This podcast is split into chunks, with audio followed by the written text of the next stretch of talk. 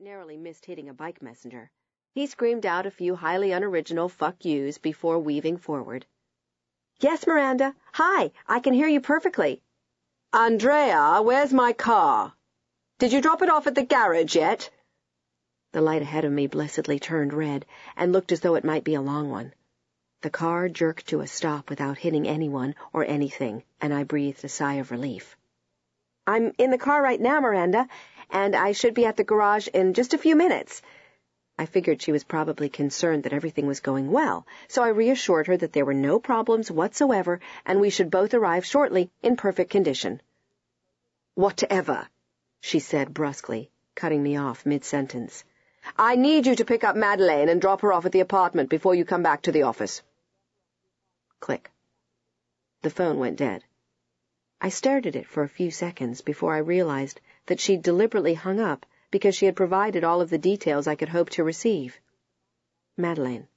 Who the hell was Madeleine? Where was she at the moment? Did she know I was to pick her up? Why was she going back to Miranda's apartment? And why, on earth, considering Miranda had a full-time driver, housekeeper, and nanny, was I the one who had to do it? Remembering that it was illegal to talk on a cell phone while driving in New York, and figuring the last thing I needed at that moment was a run-in with the NYPD, I pulled into the bus lane and switched my flashers on. Breathe in, breathe out, I coached myself, even remembering to apply the parking brake before taking my foot off the regular one. It had been years since I'd driven a stick-shift car. Five years, actually, since a high school boyfriend had volunteered his car up for a few lessons that I'd decidedly flunked. But Miranda hadn't seemed to consider that when she'd called me into her office an hour and a half earlier.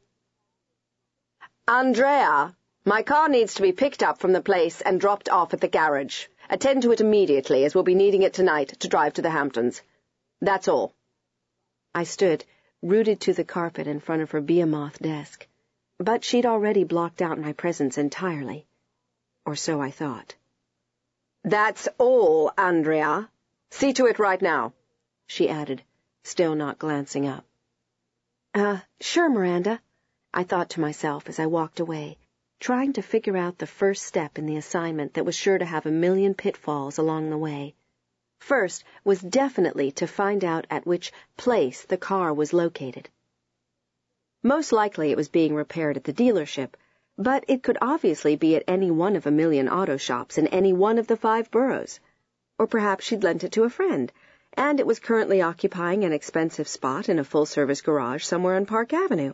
Of course, there was always the chance that she was referring to a new car, brand unknown, that she'd just recently purchased that hadn't yet been brought home from the unknown dealership. I had a lot of work to do. I started by calling Miranda's nanny, but her cell phone went straight to voicemail. The housekeeper was next on the list, and for once, a big help. She was able to tell me that the car wasn't brand new, and it was in fact a convertible sports car in British racing green, and that it was usually parked in a garage on Miranda's block, but she had no idea what the make was or where it might currently be residing. Next on the list was Miranda's husband's assistant, who informed me that as far as she knew, the couple owned a top-of-the-line black Lincoln Navigator and some sort of small green Porsche. Yes, I had my first lead. One quick phone call to the Porsche dealership on 11th Avenue revealed that, yes, they had just finished touching up the paint and installing a new disc changer in a green Carrera 4 Cabriolet for a Ms. Miranda Priestly. Jackpot! I ordered a town car to take me to the dealership, where I turned over a note I'd forged with Miranda's signature that instructed them to release the car to me. No one seemed to care whatsoever that I was in no way related to this woman, that some stranger had cruised into the place and requested someone else's Porsche.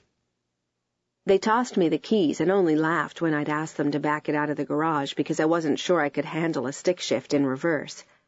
It had taken me a half hour to get ten blocks, and I still hadn't figured out where or how to turn around, so I'd actually be heading uptown, toward the parking place on Miranda's block that her housekeeper had described. The chances of my making it to 76th and 5th without seriously injuring myself, the car, a biker, a pedestrian, or another vehicle were non-existent, and this new call did nothing to calm my nerves. Once again I made the round of calls, but this time Miranda's nanny picked up on the second ring. Cara, hey, it's me. Hey, what's up? Are you on the street? It sounds so loud. Yeah, you could say that. I had to pick up Miranda's Porsche from the dealership, only I can't really drive stick, but now she called and wants me to pick up someone named Madeleine and drop her off at the apartment. Who the hell is Madeleine, and where might she be? Cara laughed for what felt like ten minutes before she said, Madeleine's their Persian kitten, and she's at the vet. Just got spayed. I was supposed to pick her up, but Miranda just called and told me to pick the twins up early from school so they can all head out to the Hamptons. You're joking. I have to pick up a fucking cat with this Porsche without crashing? It's never going to happen.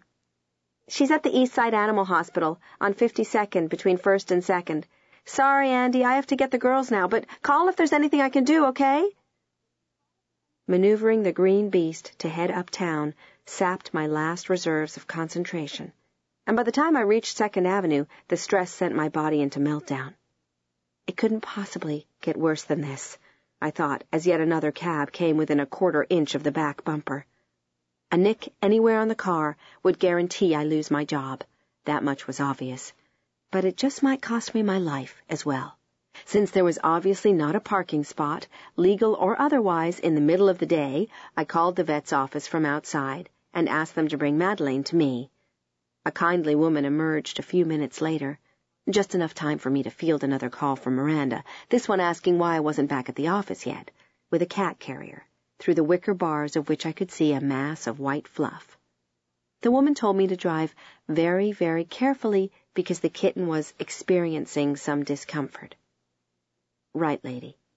I'm driving very, very carefully, solely to save my job and possibly my life. If the cat benefits from this, it's just a bonus. With the basket on the passenger seat, I lit another cigarette and rubbed my freezing bare feet so my toes could resume gripping the clutch and brake pedal.